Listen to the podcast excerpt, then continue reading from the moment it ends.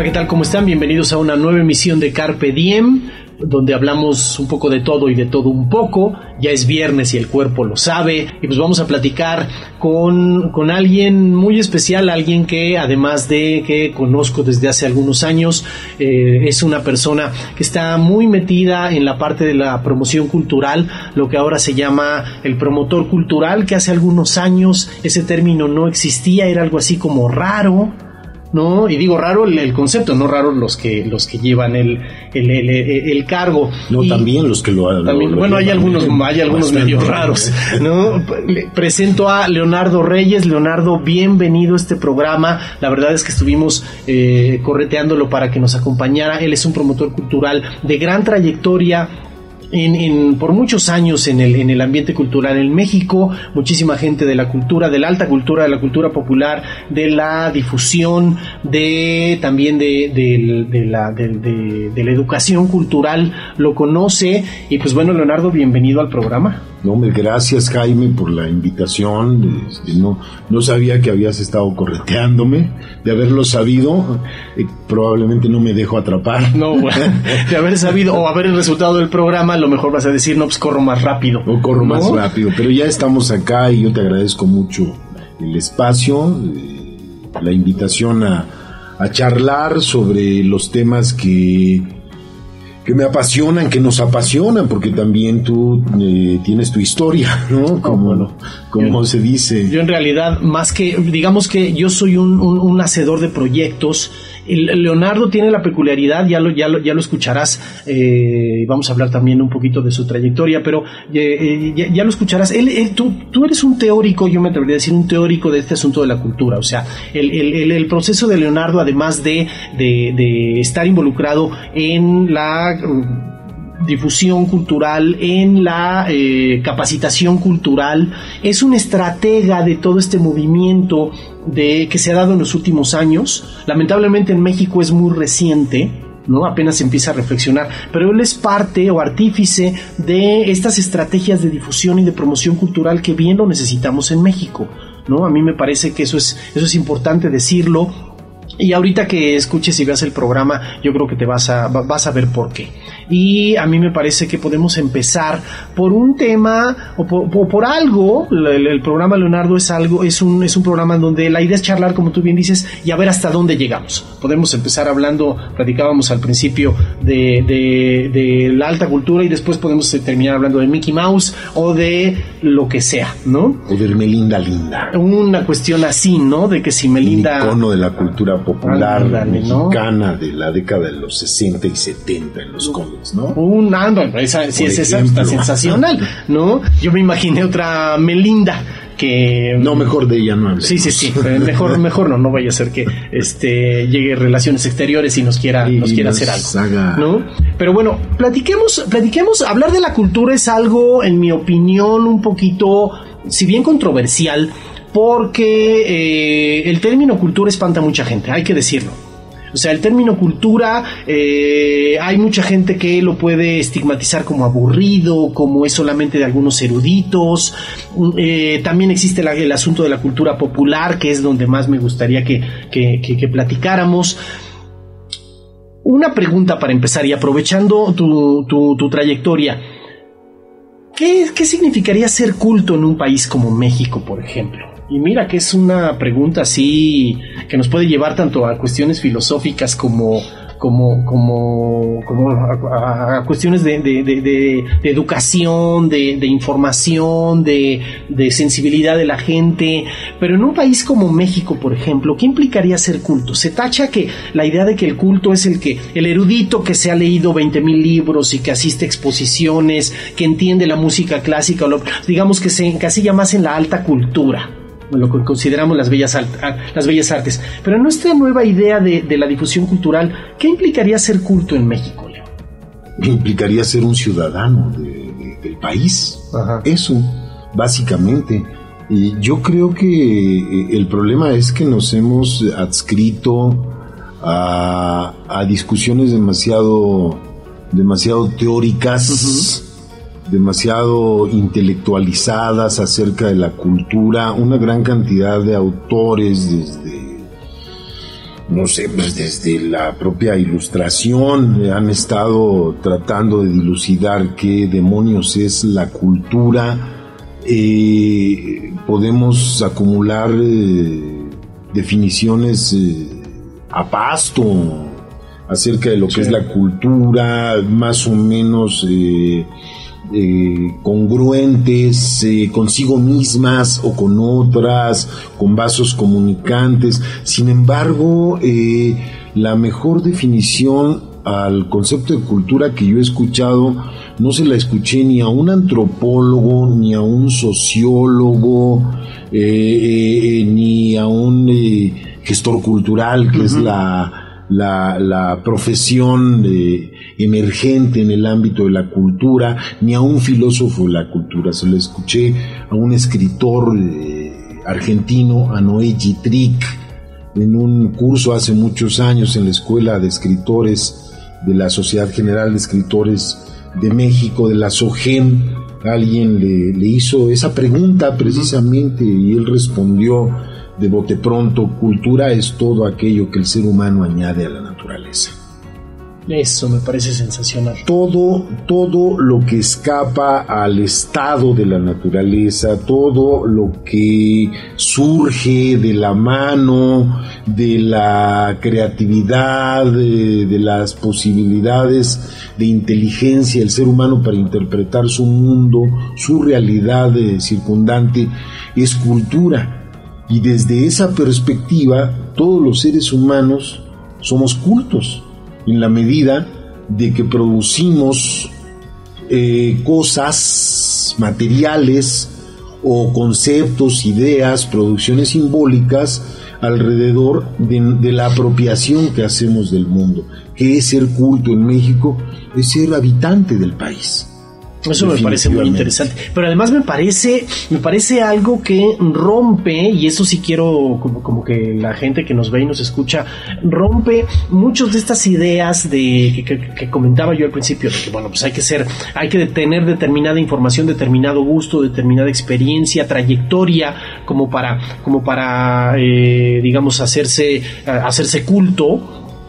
Pero también esto me lleva a pensar que podrá haber determinados niveles o determinados, no quiero pensar precisamente niveles, pero es la palabra que encuentro ahorita, entre, digamos, el hacedor de una obra como, vamos entrando en materia, como, como Roma, la película esta de Alfonso Cuarón, que en esta semana acaba de, recibir 10 nominaciones al Oscar, pero lejos del Oscar era, era muy plausible porque el Critics' Choice, eh, los Globos de Oro ya la premiaron, ¿no? Para aquellos que dicen el Oscar no es necesariamente un referente de calidad cinematográfica, con lo que yo estoy de acuerdo, no necesariamente es un gran referente, pero no, no, no es el único festival donde fue premiada. Pero la idea de mi comentario es, hay un nivel de cultura, un nivel de, significado y de significantes en una película como Roma a alguien que hace un meme, por ejemplo.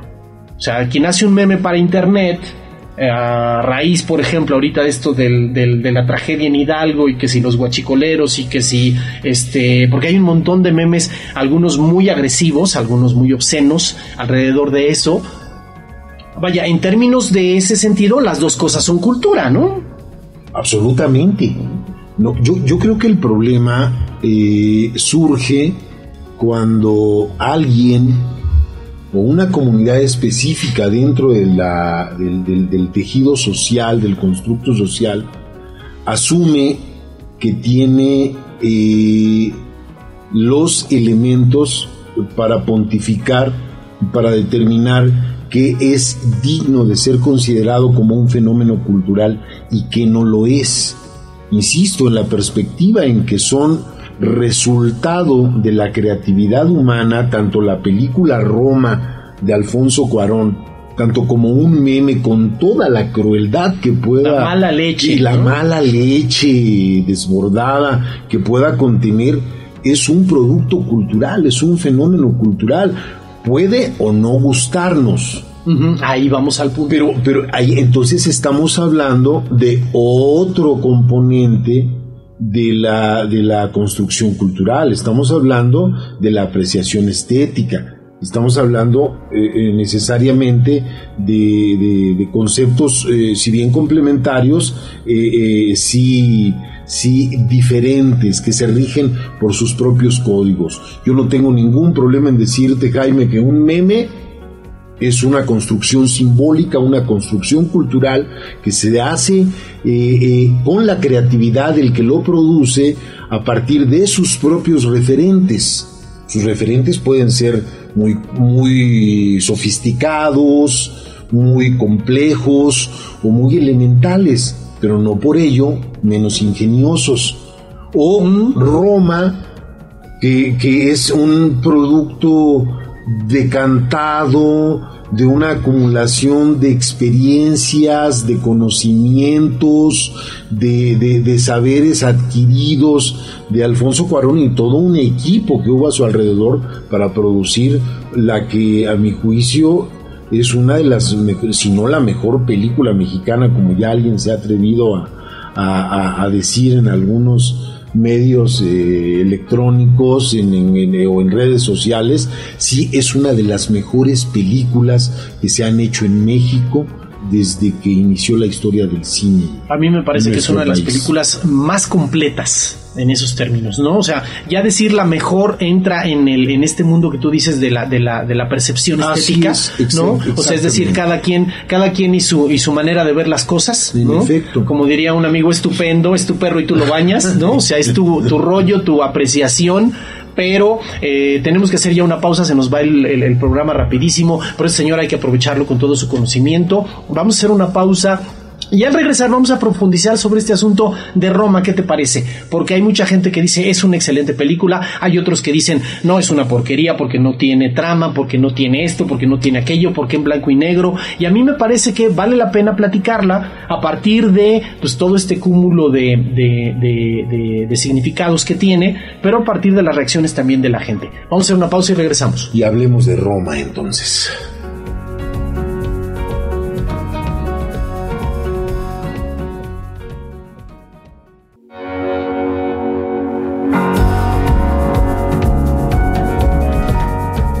Regresamos a Carpe Diem, estamos platicando con Leonardo Reyes, un gestor de la cultura, si se puede decir. No, habías dicho gestor cultural. Gestor cultural, porque yo había dicho promotor cultural, pero gestor me imagino, ese es, el término apropiado. Estamos platicando sobre, eh, empezamos sobre este asunto de la cultura, pero vamos a aterrizar sobre esta película de Roma, que me parece que hay que hablar mucho de ella, porque además la película habla mucho de lo que somos nosotros como cultura mexicana si bien se enfoca en algún en, un tiempo muy específico, la Ciudad de México de 1972. Eh, eh, el año del halconazo que además se ve se ve ahí de manera muy muy, vaya se, se, se, aprecia de una manera tanto íntima como este como desde fuera no como como eh, a, nivel imágenes y a nivel eh, se involucra inclusive de manera emocional. Pero hay mucha gente, Leo, que, que dice, me he encontrado gente que dice, bueno, la película es solamente como para algunos eruditos, solamente el, iluminado cinematográficamente que la puede entender y puede valorarlo. Hay otros que dicen, bueno, está, coincido con eso, está como a diferentes niveles de narrativa pero creo que da como para todo el público. Y hay gente que dice de la misma película, no me gustó, es una porquería, eh, porque en blanco y negro, porque no, no, se entiende, no hay una, una historia como tal, cosa que a mí me parece lo más grave, si no percibes que, que hay una historia, eh, sí creo que hay algo, hay algo ahí que puede estar faltando. Pero retomando lo, lo, lo que platicábamos al principio, sí me parece que para toda, todo elemento de la cultura, lo que te ayuda como a entenderlo o a aceptarlo o a tratar de tener cierta apropiación de él es la cantidad de información con la que tengas, el cúmulo de experiencias. Es decir, si has viajado por el mundo, podrás leer a Julio Verne, vamos a pensar así, voy a poner un ejemplo burdo, de una manera distinta que si no has viajado por el mundo, por ejemplo, ¿no? Si tienes 20 años, lo vas a leer de una manera distinta si tienes 50. Sí, es decir, sí depende como de cuánta información tengas. Empecemos por ahí. ¿Qué te gusta Roma? De, Roma. Todo. De Roma me gusta absolutamente todo.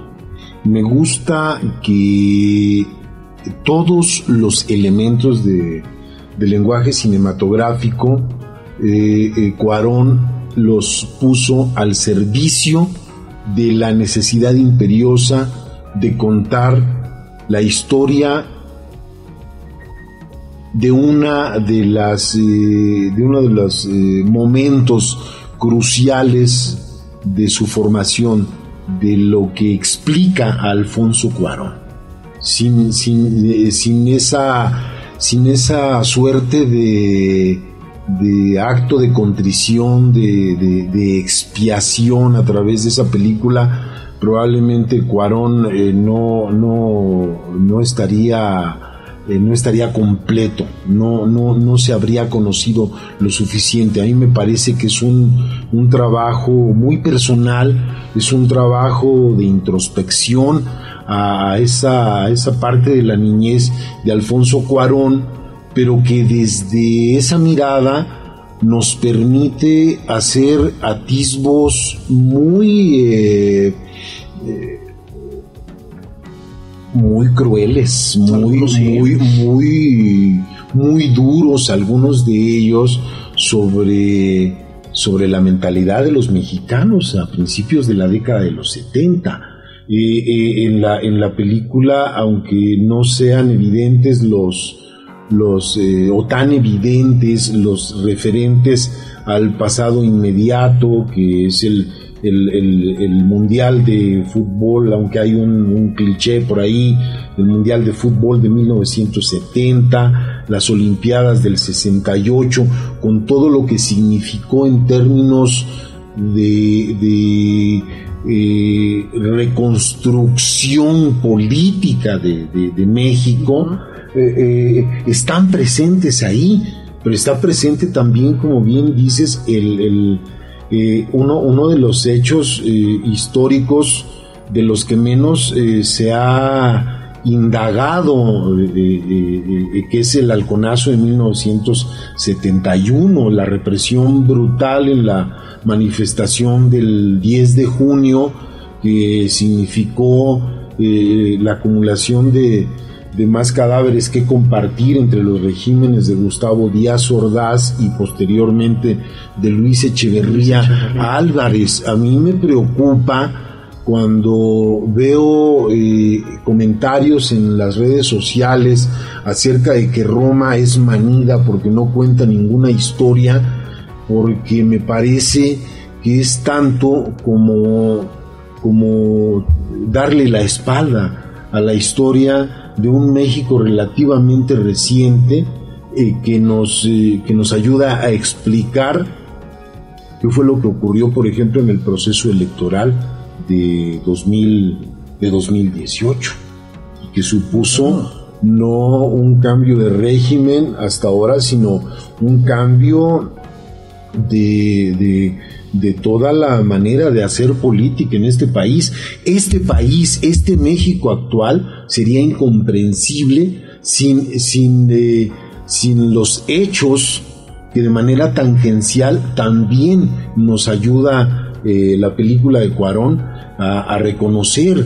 Eh, es impresionante desde mi punto de vista la atmósfera sonora que crea, que crea Cuarón eh, el, cuidado de, de, esa atmósfera sonora, eh, la, la, Ciudad de México de las azoteas, la Ciudad de México de, de los lavaderos, de los garajes, de los garajes este, de las, cacas del perro, el detalle de, las el detalle de las cacas del perro, e, es decir, hay, hay un cuidado eh, eh, casi obsesivo de, todos los componentes de la película que la hacen desde mi perspectiva personal, con mis propios referentes, insisto, una de las mejores películas mexicanas de todos los tiempos. No, no voy a comprometerme para decir que es la mejor, no, porque, porque eso significaría ser injustos con otros filmes que también han hecho aportaciones muy interesantes y que quizás son menos vistos, ¿no? O sea, hay muchos hay muchas películas menos vistas que también compiten a ese nivel pero eh, lamentablemente ahí nos meteríamos a un asunto de la distribución del cine mexicano que a lo mejor nos da como para otro programa. Pero mira, por ejemplo, ahorita que tocas el tema, el punto de, del, del, del, plano sonoro de la película, en el, en el cine, por, por, por, malos hábitos hay que decirlo, los que, los que hacemos cine, en el cual el audio acompaña la, narrativa de la imagen. Aquí llega un momento en el que es al revés, en donde la narrativa es completamente auditiva y la imagen simplemente va acompañando algo. Y eso, eso a los que nos están viendo, si no la han visto o si la quieren ver de nuevo a raíz del programa, que yo les hago abiertamente la invitación, porque pueden ir eh, viendo qué elementos, en qué elementos se pueden fijar para valorarlos de otra manera. A mí me parece que eso es válido. hay, alguna escena, una escena en donde le da toda la vuelta a la sala de la casa, la parte de abajo y es simplemente la toma va dando la vuelta, pero los sonidos son los que te están ambientando todas las situaciones. La radio, el perro que ladra, el, canario que se escucha a lo lejos, los niños que pasan, el, afilador que pasa por la calle. todo ese tipo de detalles. Ahora, en la parte de la historia, a mí sí me parece que hay, un, hay algo que reconocer. A ver, señores, es una historia, si, si, si vamos a tomar un punto, un hilo conductor, te pongo, te pongo un punto la paternidad abandonada. O sea, es decir, el hombre que abandona la paternidad por, por, por, bueno, por diferentes causas, pero el hombre abandonando la paternidad y la reacción de la mujer ante ese abandono de la paternidad. Y se ve de manera muy clara en las, en las dos mujeres, en la protagonista y en la, y en, la coprotagonista, nominadas al, al, Oscar también, el hecho de que se enfrentan a un abandono total de la paternidad. Ahí hay algo que también en la cultura mexicana, y no nada más es de los 70, sino la vivimos todos, todos los días. El hombre que abandona su paternidad el padre ausente, el padre que no está. Y a mí un punto que me parece muy interesante. Me encantó la parte cómo se aborda el halconazo, porque si bien ves desde, desde cómo fueron hasta preparados, pero el toque íntimo que le dan a la parte del halconazo. O sea, es decir, a mí me parece que es una muy buena forma de abordar una problemática social, una situación, un hecho, un hecho histórico de una forma muy íntima. Todos, todos creo de nuestra generación, Jaime, hemos tenido contacto con gente que participó como víctima del halconazo o como perpetrador del halconazo. Eh, a mí lo que, lo que, lo que me, me, deja muy buen sabor de boca en el caso de Roma es que eh, no, no moraliza, nos eh, plantea la realidad tal cual eh, los los eh, los halcones estos muchachos que fueron reclutados en los suburbios de la Ciudad de México, del Estado de México, de la naciente ciudad Nezahualcóyotl, eh, eran seres humanos con una gran cantidad de necesidades. Tenían una vida. Tenían una vida y que tenían que hacer algo para sobrevivir en un momento especialmente complejo para ciertos segmentos de la sociedad eh, nacional. Son demasiados los temas que se tocan en, en Roma y ese es uno de ellos Vamos a hacer una pausa, te interrumpo tantito, Leo, vamos a hacer una pausa porque si no producción me va a matar, pero mm, regresamos con este análisis a todos los niveles de Roma. Si acaso ahí me haces pensar y no me quiero quedar con el comentario, este chico que es preparado para el halconazo tiene aspiraciones de éxito, las presume, las presume de manera íntima cuando esté en la cama con, con su compañera. Pero vamos a hacer una pausa y regresamos.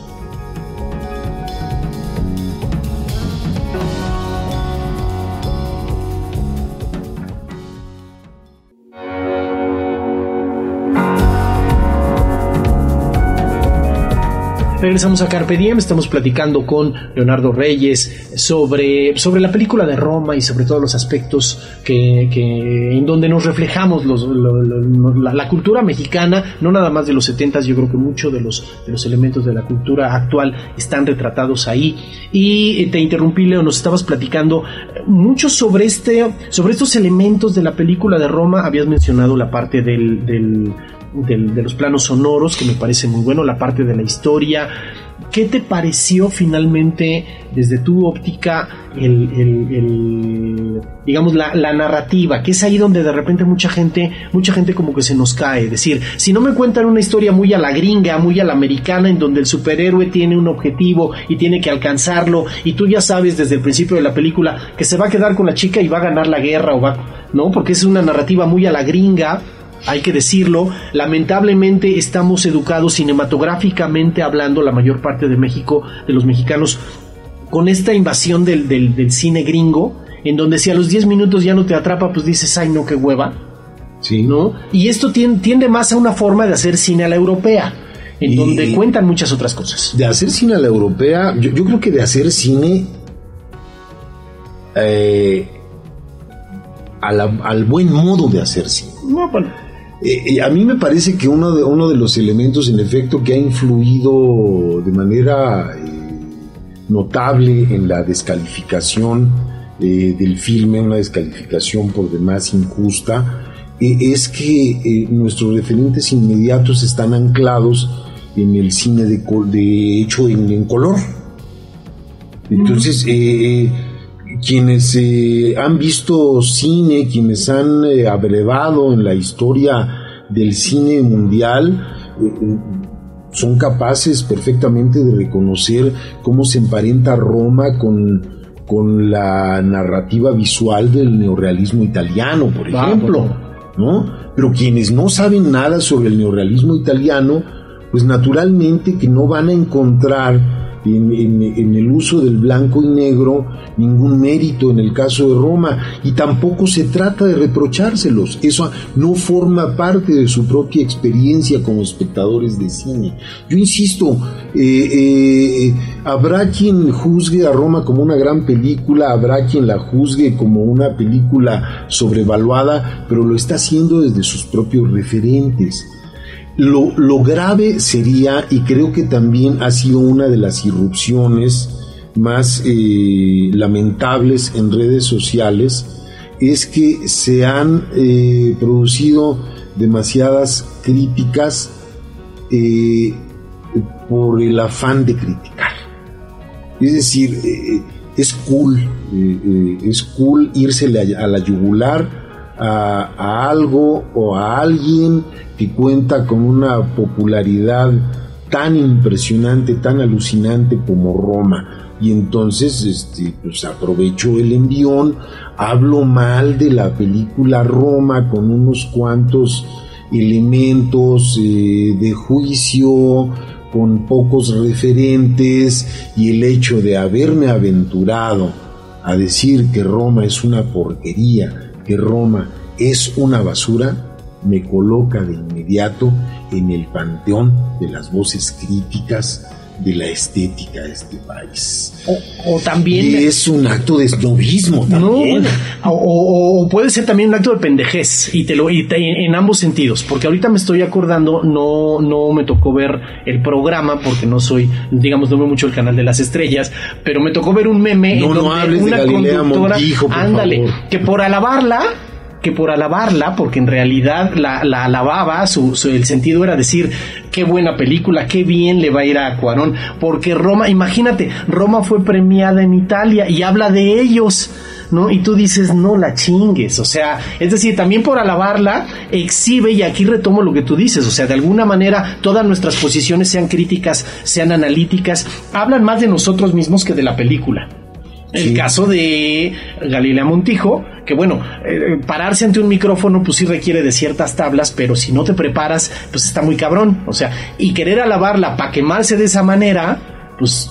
Pero peor que eh, eh, hablar de nosotros mismos, muchas veces hablan de lo que nosotros creemos acerca de nosotros mismos. Mm. Y eso me parece verdaderamente grave, me parece falto de falto de, ética. Me parece que flaco favor nos hacemos cuando erigimos un monumento alrededor de nosotros mismos, cuando tenemos un alto concepto acerca de nosotros mismos y asumimos que ya nada nos puede enseñar nada, que ya nada es capaz de reconfigurarnos, de seguirnos construyendo.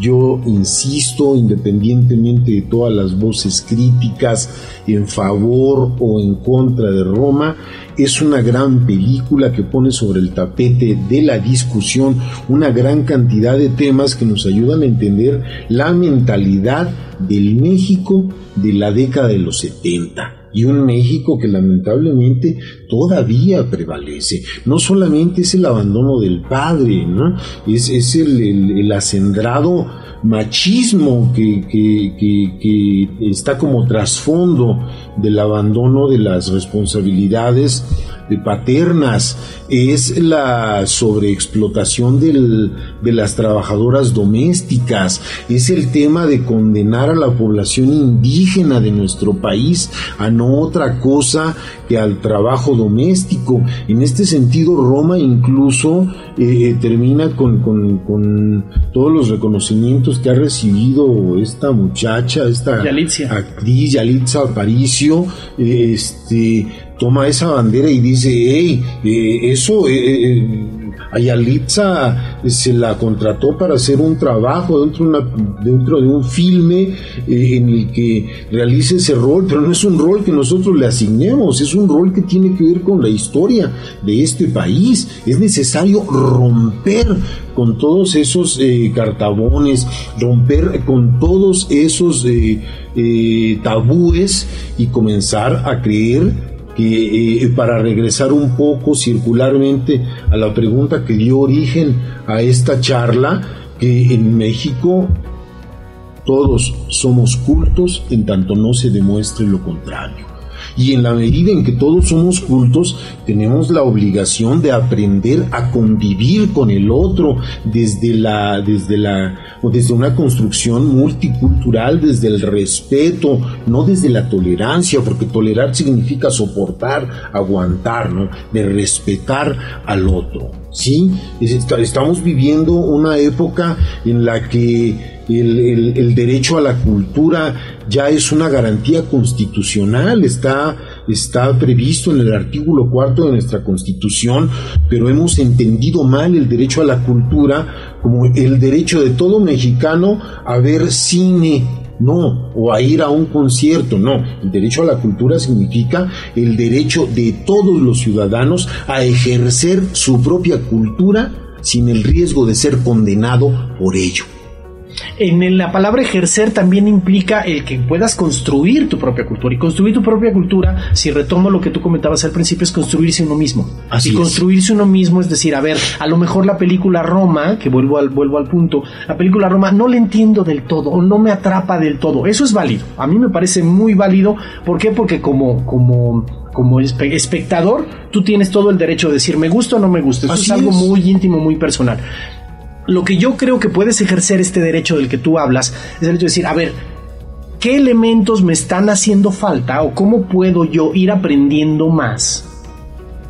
O ir, ir, ir, experimentando más como para entenderle a esto que todo el mundo le aplaude, que mucha gente le dice wow, y yo, y a mí no me atrapa. Es decir, ¿qué me está pasando? A mí, por ejemplo, con el Guernica de Picasso, cuando me tocó verlo en, en, en Madrid, ¿no? En el, en el, museo, y estaba en el, no estaba en el estaba en el Museo de la Reina, me acuerdo una cosa impresionante, tú, tú ves y dices, ah, cabrón, si bien ya Picasso, pues bueno, el cubismo no es precisamente lo más sencillo de, de, de apropiarse, ya que dices, a ver, espérame, ¿qué pasa con esto? Y te pones a ver que Picasso estaba retratando en realidad cuando el, País Vasco fue este, bombardeado de, la este, De, manera sangrienta, lo ves y dices, ay en la madre, o sea, es decir, aquí hay algo mucho más allá, pero ese tipo de dato, si lo tienes en el momento en el que te, acercas a una obra, y hablo de la pintura, hablo del cine, puede ser un libro, puede ser, puede ser un programa de televisión, un documental, lo que tú quieras. Entre más elementos tengas, ese referente te, sirve para tener una experiencia estética mucho más completa. Sí, a mí me parece sensacional. Algo que debía haber hecho al principio, y como ven, pues me, clavo en la plática y no es preguntarle un poquito para que quien, quien no lo conoce, que muy poca gente no lo conoce, sobre todo en el ámbito cultural. Pero Leo, ¿qué trayectoria has tenido? Platícame rápidamente sobre tu trayectoria, para que vean que lo, lo, lo que dice, además de que está muy bien fundamentado, pues que vean quién lo dice, que no es cualquier persona. Platícame un poquito de tu, tu trayectoria antes de irnos. No, bueno, he sobrevivido dentro de la dentro de la promoción de la gestión cultural desde hace muchos años, llevo eh, más de, pues casi 30 años trabajando en la, promoción, en la difusión de la cultura en distintos espacios, eh, soy eh, escritor, soy narrador, este, pues, ¿qué te puedo decir? un poco parafraseando a, a Carlos Monsiváis, eh, eh, eh, a partir de, preguntas que también me han hecho en otro, en otro momento. Parece que todos los temas te interesan. a mí solo me interesa el lenguaje, pero por fortuna el lenguaje atraviesa absolutamente todo. No, bueno, me parece muy bien. Este ha sido nuestro, nuestro invitado con el cual charlamos de una manera muy interesante. Eh, si ya viste Roma y te pasó lo que mucha gente vaya, no hay ningún problema. Te recomiendo un poquito que con todos estos elementos que platicamos, vuélvela a ver. A ver si encuentras algo que digas, ah, caray, ¿no? Porque eso no es un asunto de, de, eruditos en una escalera en donde el de más arriba entiende mejor ni mucho menos. Es más bien horizontal en donde las, los significados y las experiencias son distintas y nos hace mejores, yo sí creo que nos hace mejores, el entender, como tú bien decías antes, el entender cómo otro entiende, el capta o aprecia algo que a lo mejor mis referentes de, experiencia, mis, mis, referentes de vida no me dan. Entonces eso sí te ayuda como para ampliar más los horizontes. Es una de las razones por las cuales eh, invitamos a Leonardo a que estuviera y la verdad es que me encantaría que estuviera en, en, otros programas. Ahorita vamos a negociar si nos alcanza la lana para que un personaje como, como Leo nos, nos visite. Pero Leo, quiero agradecerte el que haya estado con nosotros. No, al contrario, Jaime, muchas gracias por la por la invitación y pues mira, si se trata de charlar, si se trata de hablar de lo que nos gusta, cuenta conmigo. bueno, pues adelante, come frutas y verduras, podemos decir, come palomitas y, y, viendo buen cine o todo tipo de cine, sobre todo ve Roma. Pero sobre todo no le temas al conocimiento. Eso me parece. No duele. Y si duele, gusta. Nos vemos la próxima.